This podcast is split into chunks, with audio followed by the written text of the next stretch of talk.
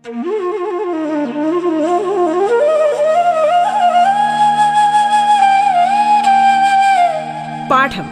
കേട്ടു പഠിക്കാൻ റേഡിയോ കേരളയിലൂടെ.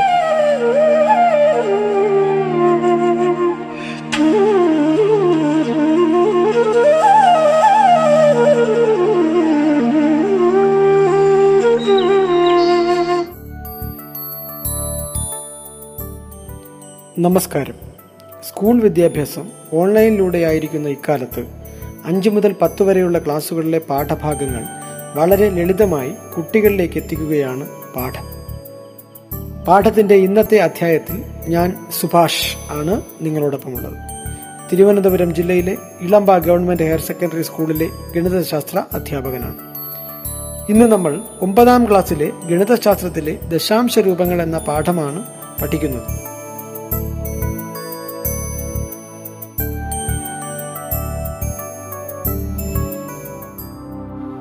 ആറാം ക്ലാസ് പാഠപുസ്തകത്തിലെ ദശാംശ രൂപങ്ങൾ ദശാംശ രീതികൾ എന്നീ ഭാഗങ്ങളിൽ പഠിച്ച ആശയങ്ങളുടെ തുടർച്ചയാണ് ഒൻപതാം ക്ലാസ്സിലെ ദശാംശ രൂപങ്ങൾ എന്ന ഈ പാഠം. അതുകൊണ്ട് തന്നെ ഈ പാഠം പഠിക്കുന്നതിന് മുമ്പ് ആറാം ക്ലാസ്സിലെ ഈ ഭാഗങ്ങൾ അറിഞ്ഞിരിക്കേണ്ടത് അത്യാവശ്യമാണ്. ഈ പാഠത്തിലെ ആദ്യ രൂപങ്ങൾ എന്ന ഭാഗത്ത് ഭിന്നസംഖ്യകളുടെ ദശാംശ രൂപങ്ങളെക്കുറിച്ച് ആറാം ക്ലാസ്സിൽ പഠിച്ച ആശയങ്ങൾ ഓർമ്മിപ്പിക്കുകയാണ് ചെയ്യുന്നത്.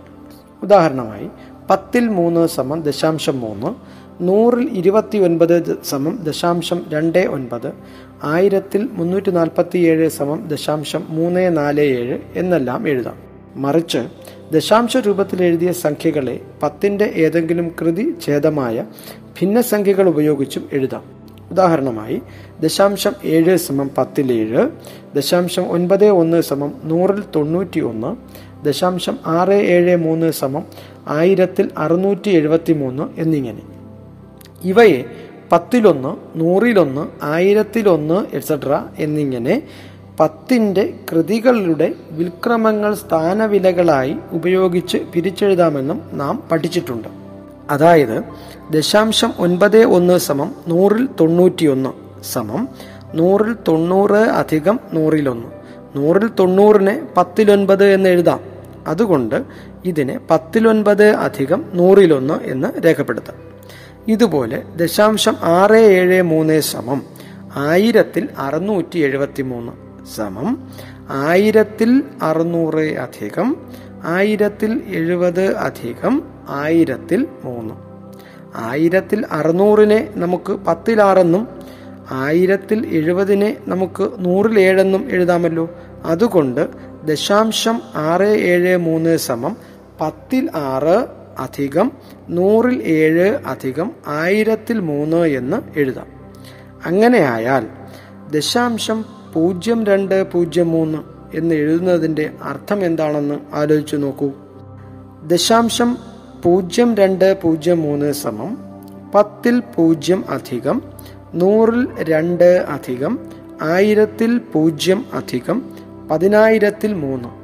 ഇതിനെ പതിനായിരത്തിൽ ഇരുന്നൂറ്റി മൂന്ന് എന്ന് രേഖപ്പെടുത്താം. അതായത് പത്തിന്റെ കൃതികൾ ഛേദമായ ഭിന്നസംഖ്യകളുടെ ചുരുക്കിയെഴുത്താണ് അവയുടെ ദശാംശ രൂപം ഇനി നമുക്ക് മറ്റു ചില ഭിന്നങ്ങൾ പരിഗണിക്കാം. ഉദാഹരണമായി രണ്ടിലൊന്ന്. ഇതിന്റെ ഛേദം പത്തിന്റെ കൃതി അല്ലല്ലോ. എന്നാൽ നമുക്കിതിനെ പത്തിന്റെ കൃതി ഛേദമാക്കി എഴുതാം. അതെങ്ങനെയാണ്? ഛേദത്തെയും അംശത്തെയും അഞ്ചു കൊണ്ട് ഗുണിച്ചാൽ പോരെ. അപ്പോൾ രണ്ടിലൊന്ന് സമം രണ്ടേ ഗുണം അഞ്ചിൽ ഒന്നേ ഗുണം അഞ്ച് സമം പത്തിൽ അഞ്ച്. പത്തിൽ അഞ്ചിനെ നമുക്ക് ദശാംശം അഞ്ച് എന്ന് എഴുതാമെന്ന് എല്ലാവർക്കും അറിയാമല്ലോ. ഇനി അഞ്ചിലൊന്നായാലോ? അഞ്ചിൽ ഒന്ന് സമം അഞ്ചേ ഗുണം രണ്ടിൽ ഒന്നേ ഗുണം രണ്ട് സമം പത്തിൽ രണ്ട്. സമം ദശാംശം രണ്ട് എന്ന് എഴുതാം. അഞ്ചിൽ രണ്ട് സമം ദശാംശം നാല് എന്നും അഞ്ചിൽ നാല് സമം ദശാംശം എട്ട് എന്നും ഇതുപോലെ നമുക്ക് കണ്ടുപിടിക്കാവുന്നതാണ്. ഇത് എന്തുകൊണ്ടാണ് സാധിച്ചത്? രണ്ടും അഞ്ചും പത്തിന്റെ ഘടകമായതുകൊണ്ട് തന്നെ. എങ്കിൽ നാലിലൊന്നിനെ എങ്ങനെ ദശാംശ രൂപത്തിൽ എഴുതാം? ഒന്ന് ആലോചിച്ച് നോക്കൂ. നാല് എന്ന സംഖ്യ പത്തിന്റെ ഘടകമല്ലെങ്കിലും അത് നൂറിന്റെ ഘടകമാണെന്ന് നിങ്ങൾക്ക് എല്ലാ പേർക്കും അറിയാമല്ലോ. അതായത് നാലേ ഗുണം ഇരുപത്തിയഞ്ച് സമം നൂറ്. ഇതുപയോഗിച്ച് നാലിലൊന്ന് സമം നാലേ ഗുണം ഇരുപത്തിയഞ്ചിൽ ഒന്നേ ഗുണം ഇരുപത്തിയഞ്ച് എന്ന് എഴുതാം. ഇതിനെ നൂറിൽ ഇരുപത്തിയഞ്ച് എന്നും നൂറിൽ ഇരുപത്തിയഞ്ചിന് ദശാംശം രണ്ട് അഞ്ച് എന്നും രേഖപ്പെടുത്താമെന്ന് അറിയാമല്ലോ. ഇനി നാലിൽ മൂന്ന് നോക്കാം. നാലിൽ മൂന്ന് സമം നാലേ ഗുണം ഇരുപത്തിയഞ്ചിൽ മൂന്നേ ഗുണം ഇരുപത്തിയഞ്ച് സമം നൂറിൽ എഴുപത്തിയഞ്ച്. നൂറിൽ എഴുപത്തിയഞ്ച് ദശാംശം ഏഴ് അഞ്ചാണല്ലോ ഇതുപോലെ ഇരുപത്തി അഞ്ചിൽ ഒന്ന് സമം ദശാംശം പൂജ്യം നാല് എന്നും ഇരുപത്തി അഞ്ചിൽ രണ്ട് സമം ദശാംശം പൂജ്യം എട്ട് എന്നും കണക്കാക്കാം. ഇനി നമുക്ക് എട്ടിലൊന്ന് പരിഗണിക്കാം. എട്ട് എന്ന സംഖ്യ പത്തിന്റെയോ നൂറിന്റെയോ ഘടകമല്ല. പക്ഷേ എട്ട് സമം രണ്ടേ ഗുണം രണ്ടേ ഗുണം രണ്ട് എന്നിങ്ങനെ അഭാജ്യ സംഖ്യകളുടെ ഗുണനഫലമായി എഴുതാം. അങ്ങനെയെങ്കിൽ എട്ട് സമം രണ്ടിന്റെ ക്യൂബ് എന്ന് രേഖപ്പെടുത്താം. രണ്ടിന്റെ ക്യൂബിനെ പത്തിന്റെ ഗുണിതമാക്കാൻ എന്താണ് ചെയ്യാനുള്ളത്? ആ രണ്ടിന്റെ ക്യൂബിനെ പത്തിന്റെ ഗുണിതമാക്കാൻ അഞ്ചിന്റെ ക്യൂബ് കൊണ്ട് ഗുണിച്ചാൽ മതി. അതായത് രണ്ടിന്റെ ക്യൂബ് ഗുണം അഞ്ചിന്റെ ക്യൂബ് സമം പത്തിന്റെ ക്യൂബ് സമം ആയിരം. അഞ്ചിന്റെ ക്യൂബ് സമം നൂറ്റി ഇരുപത്തിയഞ്ചാണല്ലോ അതുകൊണ്ട് എട്ട് ഗുണം നൂറ്റി ഇരുപത്തിയഞ്ച് സമം ആയിരം. അപ്പോൾ എട്ടിലൊന്നിനെ എട്ട് ഗുണം നൂറ്റി ഇരുപത്തിയഞ്ചിൽ ഒന്നേ ഗുണം നൂറ്റി ഇരുപത്തിയഞ്ച് എന്ന് എഴുതാം. അതായത് ആയിരത്തിൽ നൂറ്റി ഇരുപത്തിയഞ്ച്. ആയിരത്തിൽ നൂറ്റി ഇരുപത്തിയഞ്ചിന്റെ ദശാംശ രൂപം ദശാംശം ഒന്ന് രണ്ട് അഞ്ചാണ്. ഇതുപോലെ എട്ടിൽ മൂന്ന് പരിഗണിക്കാം. എട്ടിൽ മൂന്ന് സമം എട്ട് ഗുണം നൂറ്റി ഇരുപത്തിയഞ്ചിൽ മൂന്നേ ഗുണം നൂറ്റി ഇരുപത്തിയഞ്ച് സമം എട്ട് ഗുണം നൂറ്റി ഇരുപത്തിയഞ്ച് ആയിരവും മൂന്നേ ഗുണം നൂറ്റി ഇരുപത്തി അഞ്ച് മുന്നൂറ്റി എഴുപത്തി അഞ്ചുമാണല്ലോ അതുകൊണ്ട് ഇതിനെ ആയിരത്തിൽ മുന്നൂറ്റി എഴുപത്തി അഞ്ച് എന്ന് എഴുതാം.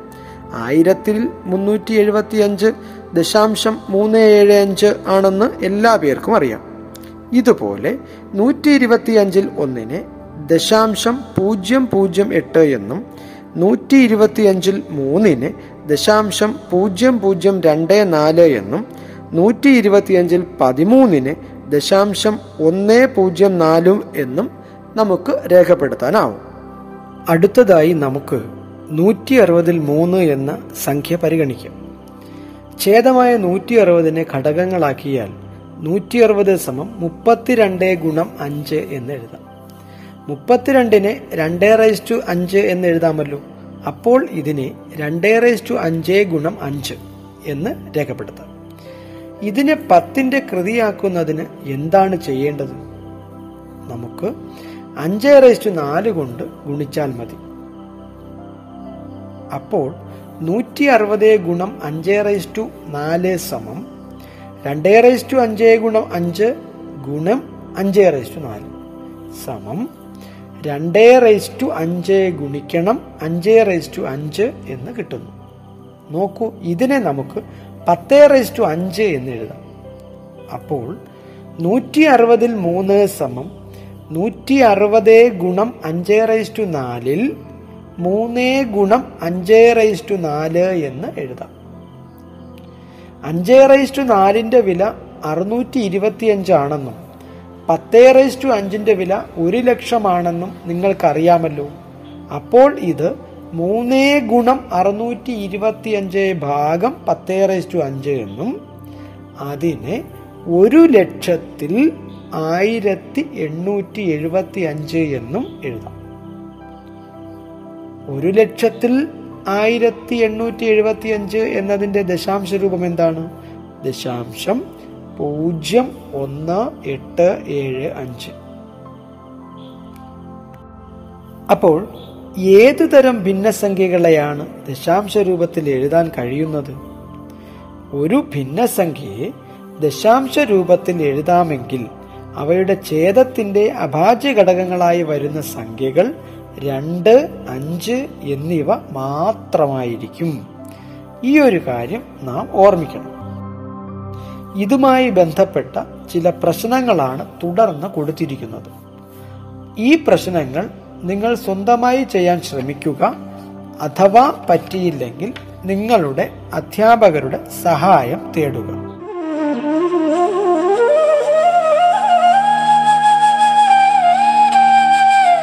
പാഠം കേട്ടു പഠിക്കാൻ റേഡിയോ കേരളയിലൂടെ. പാഠത്തിൽ ഇനി ഇടവേള.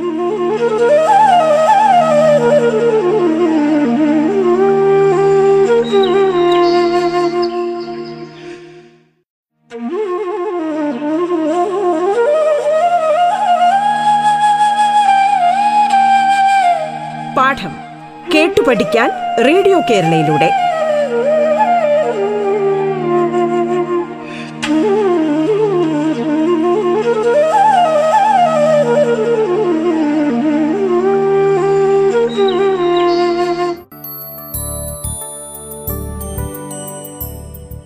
പാഠത്തിന്റെ ഇന്നത്തെ അധ്യായത്തിൽ ഞാൻ സുഭാഷ് ആണ് നിങ്ങളോടൊപ്പമുള്ളത്. ഇന്ന് നമ്മൾ ഒമ്പതാം ക്ലാസ്സിലെ ഗണിതശാസ്ത്രത്തിലെ ദശാംശ രൂപങ്ങൾ എന്ന പാഠമാണ് പഠിക്കുന്നത്.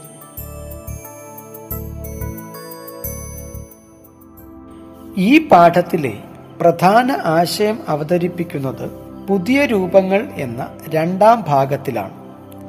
ഇതിൽ ഭിന്നസംഖ്യകളുടെ ദശാംശ രൂപം എന്നതിന് പുതിയ ഒരു അർത്ഥം നൽകുകയാണ് ചെയ്യുന്നത്. പ്രത്യേകതരം ഭിന്നസംഖ്യകളെ മാത്രമേ പത്തിന്റെ ഏതെങ്കിലും കൃതി ഛേദമായ ഭിന്നസംഖ്യയായി എഴുതാൻ കഴിയുകയുള്ളൂ എന്ന് നാം മനസ്സിലാക്കിയിട്ടുണ്ട്. അങ്ങനെ അല്ലാത്ത ഏത് ഭിന്നസംഖ്യയ്ക്കും അതിനോട് അടുത്തു വരുന്ന പത്തിന്റെ കൃതികൾ ഛേദമായ ഭിന്നസംഖ്യകളുടെ ഒരു നിര കണ്ടുപിടിക്കാനുള്ള മാർഗമാണ് ഇനി നാം മനസ്സിലാക്കാൻ പോകുന്നത്. ഉദാഹരണമായി മൂന്നിലൊന്ന് നമുക്ക് പരിശോധിക്കാം. മൂന്നിനെ ഏത് സംഖ്യ കൊണ്ട് ഗുണിച്ചാലും പത്തിന്റെ ഒരു കൃതി കിട്ടില്ല എന്ന് നമുക്കറിയാം. അതുകൊണ്ട് മൂന്നിലൊന്നിന് ആദ്യ ഭാഗത്ത് പറഞ്ഞ രീതിയിലുള്ള ദശാംശ രൂപമില്ല.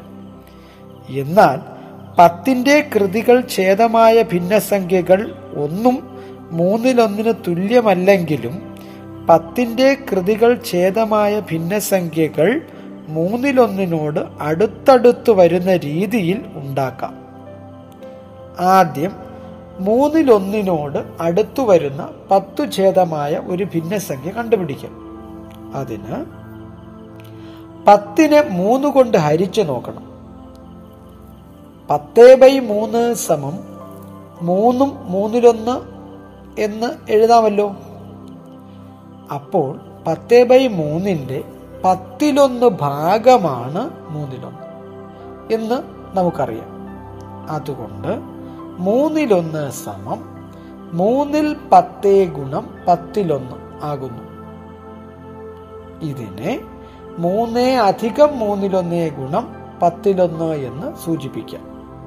അതായത് മൂന്നിലൊന്നേ സമം പത്തിൽ മൂന്നേ അധികം മുപ്പതിലൊന്ന്. ഇതിനെ നമുക്ക് മൂന്നിലൊന്ന് ന്യൂനം പത്തിൽ മൂന്ന് സമം മുപ്പതിലൊന്ന് എന്ന് എഴുതാം. ഇവിടെ നാം കണ്ടുപിടിച്ചത് മൂന്നിലൊന്നിനോട് അടുത്തു വരുന്ന പത്തു ഛേദമായ ഭിന്നസംഖ്യ പത്തിൽ മൂന്ന് ആണെന്നാണ്. ഇനി നമുക്ക് മൂന്നിലൊന്നിനോട് അടുത്തു വരുന്ന നൂറ് ഛേദമായ ഭിന്നസംഖ്യ കണ്ടുപിടിക്കാം. അതിന് ആദ്യം നൂറിനെ മൂന്ന് കൊണ്ട് ഹരിക്കാം. അപ്പോൾ നൂറ് ബൈ മൂന്ന് സമം മുപ്പത്തി മൂന്നും മൂന്നിലൊന്ന് എന്ന് കിട്ടുന്നു. മുപ്പത്തിമൂന്നും മൂന്നിലൊന്നിനെ മുപ്പത്തിമൂന്ന് അധികം മൂന്നിലൊന്ന് എന്ന് നേരത്തെ ചെയ്തതുപോലെ എഴുതാം.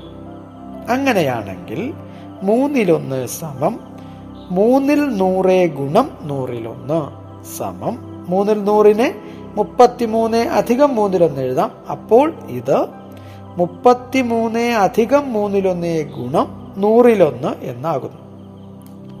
അതുകൊണ്ട് മൂന്നിലൊന്ന് സമം മുപ്പത്തിമൂന്ന് ഭാഗം നൂറ് അധികം ഒന്നേ ഭാഗം മുന്നൂറ്.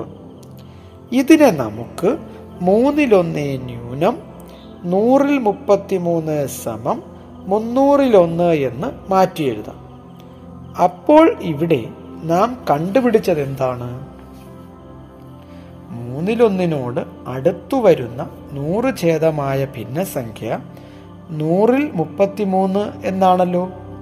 ഒരു കാര്യം കൂടി ഇവിടെ നമുക്ക് മനസ്സിലാക്കാം. മുപ്പതിലൊന്നിനേക്കാൾ ചെറിയ സംഖ്യയാണ് മുന്നൂറിലൊന്ന്. അപ്പോൾ നൂറിൽ മുപ്പത്തിമൂന്ന് എന്ന ഭിന്നസംഖ്യ പത്തിൽ മൂന്നിനേക്കാൾ മൂന്നിലൊന്നിനോട് അടുത്ത സംഖ്യയാണ്.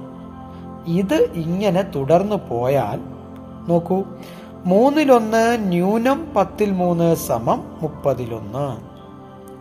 മൂന്നിലൊന്ന് ന്യൂനം നൂറിൽ മുപ്പത്തി മൂന്ന് സമം മുന്നൂറിലൊന്ന്. മൂന്നിലൊന്ന് ന്യൂനം ആയിരത്തിൽ മുന്നൂറ്റി മുപ്പത്തി മൂന്ന് സമം മൂവായിരത്തിലൊന്ന്.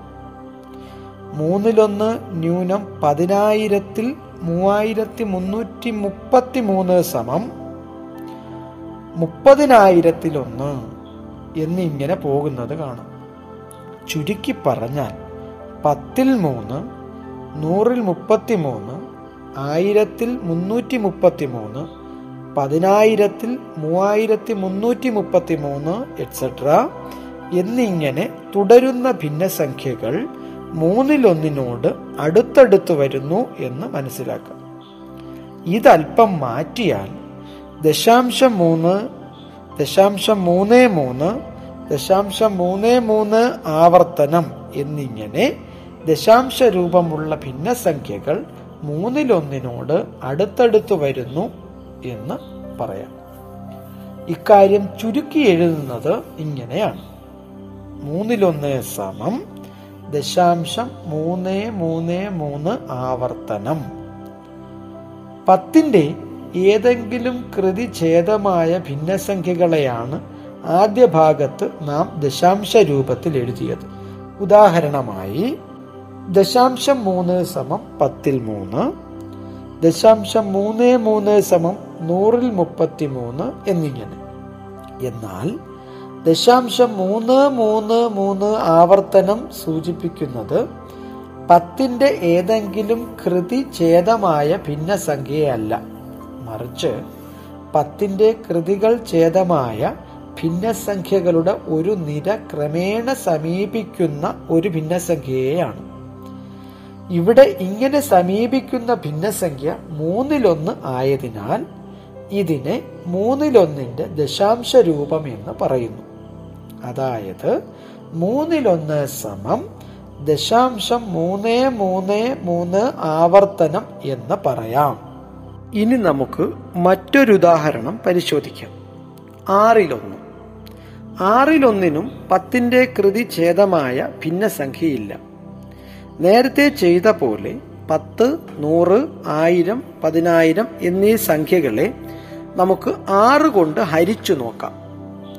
പത്ത് ബൈ ആറ് സമം അഞ്ച് ബൈ മൂന്ന് സമം ഒന്നും മൂന്നിൽ രണ്ട്. ഇതുപോലെ നൂറ് ബൈ ആറ് സമം അൻപത് ബൈ മൂന്ന് സമം പതിനാറും മൂന്നിൽ രണ്ട്. ആയിരം ബൈ ആറ് സമം അഞ്ഞൂറ് ബൈ മൂന്ന് സമം നൂറ്റി അറുപത്തി ആറും മൂന്നിൽ രണ്ട്. പതിനായിരം ഭാഗം ആറ് സമം അയ്യായിരം ഭാഗം മൂന്ന് സമം ആയിരത്തി അറുന്നൂറ്റി അറുപത്തി ആറും മൂന്നിൽ രണ്ട് എന്നിങ്ങനെ നമുക്ക് എഴുതാം. ഇനി നമുക്ക് ആറിലൊന്നിനോട് അടുത്തു വരുന്ന പത്തിന്റെ കൃതി ഛേദമായ ഭിന്നസംഖ്യകൾ കാണാം. ആറിലൊന്ന് സമം ഒന്നേ അധികം മൂന്നിൽ രണ്ടേ ഗുണം പത്തിലൊന്ന് സമം ഒന്നേ ബൈ പത്ത് അധികം രണ്ട് ബൈ മുപ്പത്. ഇതിനെ നമുക്ക് ഒന്ന് ബൈ പത്ത് അധികം ഒന്ന് ബൈ പതിനഞ്ച് എന്ന് എഴുതാം. ഇനി ആറിലൊന്ന് സമം പതിനാറ് അധികം മൂന്നിൽ രണ്ട് ഗുണം നൂറിലൊന്ന് സമം പതിനാറ് ബൈ നൂറ് അധികം രണ്ട് ബൈ മുന്നൂറ് സമം പതിനാറ് ബൈ നൂറ് അധികം ഒന്ന് ബൈ നൂറ്റി അൻപത്. അടുത്തതായി ആറിലൊന്ന് സമം നൂറ്റി അറുപത്തിയാറ് അധികം മൂന്നിൽ രണ്ട് ഗുണം ആയിരത്തിൽ ഒന്ന് സമം ആയിരത്തി അറുന്നൂറ്റി അറുപത്തി ആറ് ഭാഗം ആയിരം അധികം ഒന്നേ ഭാഗം ആയിരത്തി അഞ്ഞൂറ് ഇതിൽ നിന്നും ആറിലൊന്നിനോട് അടുത്തു വരുന്ന പത്തിന്റെ കൃതി ഛേദമായ ഭിന്നസംഖ്യ നമുക്ക് കണ്ടുപിടിക്കാം. പത്തിലൊന്ന് നൂറിൽ പതിനാറ് ആയിരത്തിൽ നൂറ്റി അറുപത്തിയാറ് പതിനായിരത്തിൽ ആയിരത്തി അറുന്നൂറ്റി അറുപത്തി ആറ് എന്നിങ്ങനെ തുടരുന്ന ഭിന്നസംഖ്യകൾ ആറിലൊന്നിനോട് അടുത്തടുത്ത് വരുന്നു. മറ്റൊരു വിധത്തിൽ പറഞ്ഞാൽ ദശാംശം ഒന്ന് ദശാംശം ഒന്ന് ആറ് ദശാംശം ഒന്ന് ആറ് ആറ് ദശാംശം ഒന്ന് ആറ് ആറ് ആറ് എന്നിങ്ങനെ ദശാംശ രൂപമുള്ള ഭിന്നസംഖ്യകൾ ആറിലൊന്നിനോട് അടുത്തടുത്ത് വരുന്നു. ഇതിൽ നിന്നും ആറിലൊന്നിനോട് അടുത്തു വരുന്ന ദശാംശ സംഖ്യയാണ് ദശാംശം ഒന്ന് ആറ് ആറ് ആറ് ആവർത്തനം എന്ന് മനസ്സിലാക്കാം. ഈ രീതിയിൽ ദശാംശ രൂപങ്ങൾ കണ്ടുപിടിക്കുമ്പോൾ പത്ത് നൂറ് ആയിരം മുതലായ സംഖ്യകളെ ഹരിക്കാൻ ഓരോന്നിനും ആദ്യം മുതൽ തുടങ്ങേണ്ടതില്ല. ഒരു ഹരണത്തിന്റെ തുടർച്ചയായി തന്നെ അടുത്തത് ചെയ്യാം. അതിന് ഏഴിലൊന്നിന്റെ ദശാംശ രൂപം കാണുന്നത് പാഠപുസ്തകത്തിൽ വിശദമാക്കുന്നുണ്ട്. അത് അധ്യാപകരുടെ സഹായത്താൽ മനസ്സിലാക്കുക. അപ്പോൾ ഈ പാഠഭാഗത്ത് അറിഞ്ഞിരിക്കേണ്ട പ്രധാന കാര്യങ്ങൾ ഒന്നുകൂടി പറയാം. ഒന്നാമത്തെ കാര്യം ഏതൊരു ഭിന്നത്തിനും ദശാംശ രൂപമുണ്ട് രണ്ടാമത്തേത് ഛേദത്തിന്റെ ഘടകങ്ങളിൽ രണ്ട് അഞ്ച് എന്നീ അഭാജ്യ സംഖ്യകൾ മാത്രമാണ് ഉള്ളതെങ്കിൽ ആ ഭിന്നത്തിന്റെ ദശാംശ രൂപം അവസാനിക്കുന്നതായിരിക്കും. മൂന്നാമത്തെ കാര്യം ഛേദത്തിന്റെ ഘടകങ്ങളിൽ രണ്ട് അഞ്ച് എന്നിവ അല്ലാത്ത ഏതെങ്കിലും അഭാജ്യ സംഖ്യകൾ ഉണ്ടെങ്കിൽ ആ ഭിന്നസംഖ്യയുടെ ദശാംശ രൂപം ആവർത്തിക്കുന്നതായിരിക്കും. ഈ മൂന്ന് കാര്യങ്ങൾ കൃത്യമായും ഓർത്തിരിക്കേണ്ടത് ആവശ്യമാണ്. ഇനി നമുക്ക് ഇതിനെ തുടർന്ന് വരുന്ന പാഠപുസ്തകത്തിലെ ചില ചോദ്യങ്ങൾ പരിശോധിക്കാം. ഇതിൽ ഒന്നാമത്തെ ചോദ്യത്തിന്റെ ഉത്തരം ലളിതമായി കാണാവുന്നതാണ്. അതിൽ മൂന്നാം ഉപചോദ്യത്തിന്റെ ഉത്തരമായ ഒൻപതിലൊന്ന് സമം ദശാംശം ഒന്ന് ഒന്ന് ഒന്ന് ആവർത്തനം എന്നതും പത്തിലൊന്ന് നൂറിൽ പതിനൊന്ന് ആയിരത്തിൽ ഒരുന്നൂറ്റി പതിനൊന്ന് മുതലായ സംഖ്യകൾ ഒൻപതിലൊന്നിനോട് അടുത്തടുത്തു വരുന്നു എന്നതും രണ്ടാം ചോദ്യത്തിന്റെ ഉത്തരത്തിലേക്ക് എളുപ്പത്തിൽ നമ്മെ എത്തിക്കുന്നു. എക്സ് എന്ന ഏത് സംഖ്യ എടുത്താലും എക്സ് ഗുണം പത്തിലൊന്ന് എക്സ് ഗുണം നൂറിൽ പതിനൊന്ന് എക്സ് ഗുണം ആയിരത്തിൽ ഒരുന്നൂറ്റി പതിനൊന്ന് എക്സെട്ര എന്നീ സംഖ്യകൾ എക്സ് ഗുണം ഒൻപതിലൊന്നിനോട് അടുത്തടുത്ത് വരുന്നുവെന്ന് കിട്ടുന്നു. ഈ തത്വം ഉപയോഗിച്ച് ഇതിലെ രണ്ടാമത്തെ ഉപചോദ്യം ചെയ്യാം. ഉദാഹരണമായി എക്സ് ആയി രണ്ടെടുത്താൽ പത്തിൽ രണ്ട് നൂറിൽ ഇരുപത്തിരണ്ട് ആയിരത്തിൽ ഇരുന്നൂറ്റി ഇരുപത്തിരണ്ട് എക്സെട്ര എന്നീ സംഖ്യകൾ ഒൻപതിൽ രണ്ടിനോട് അടുത്തടുത്ത് വരും എന്ന് കാണാം. അതായത് ഒൻപതിൽ രണ്ട് സമം ദശാംശം രണ്ട് രണ്ട് ആവർത്തനം. ഒൻപതിൽ നാല് സമം ദശാംശം നാല് നാല് ആവർത്തനം. എന്നിങ്ങനെ. മൂന്നാമത്തെ ചോദ്യത്തിലെ ആദ്യത്തെ രണ്ട് കണക്കുകളിൽ നിന്ന് പതിനൊന്നിലൊന്ന് സമം ദശാംശം പൂജ്യം ഒൻപത് പൂജ്യം ഒൻപത് പൂജ്യം ഒൻപത് ആവർത്തനം എന്നും പതിനൊന്നിൽ രണ്ട് എന്നത് ദശാംശം ഒന്ന് എട്ട് ഒന്ന് എട്ട് ഒന്ന് എട്ട് ആവർത്തനം എന്നും മനസ്സിലാക്കും അപ്പോൾ പതിനൊന്നിൽ മൂന്നിനെ ദശാംശം രണ്ട് ഏഴ് രണ്ട് ഏഴ് രണ്ട് ഏഴ് ആവർത്തനം എന്ന് കിട്ടുന്നു. ഇതിൽ നിന്നും പതിനൊന്നിൽ പത്തിന്റെ ദശാംശ രൂപം ദശാംശം ഒൻപത് പൂജ്യം ഒൻപത് പൂജ്യം ഒൻപത് പൂജ്യം ആവർത്തനം എന്ന് നമുക്ക് കണ്ടുപിടിക്കാം. നാലാമത്തെ ചോദ്യത്തിന്റെ ഉത്തരം കണ്ടെത്തുന്നതിന് രണ്ടാമത്തെ ചോദ്യത്തിലെ ആശയം പ്രയോജനപ്പെടുത്തി നിങ്ങൾക്കു തന്നെ ചെയ്യാവുന്നതാണ്. അതല്ലെങ്കിൽ നിങ്ങൾ നിങ്ങളുടെ അധ്യാപകരുടെ സഹായം തേടി ഈ ചോദ്യങ്ങളുടെ ഉത്തരം കണ്ടുപിടിക്കുക. ഇത്രയുമാണ് ഈ പാഠഭാഗത്തിൽ നമുക്ക് പഠിക്കാനുള്ള കാര്യങ്ങൾ.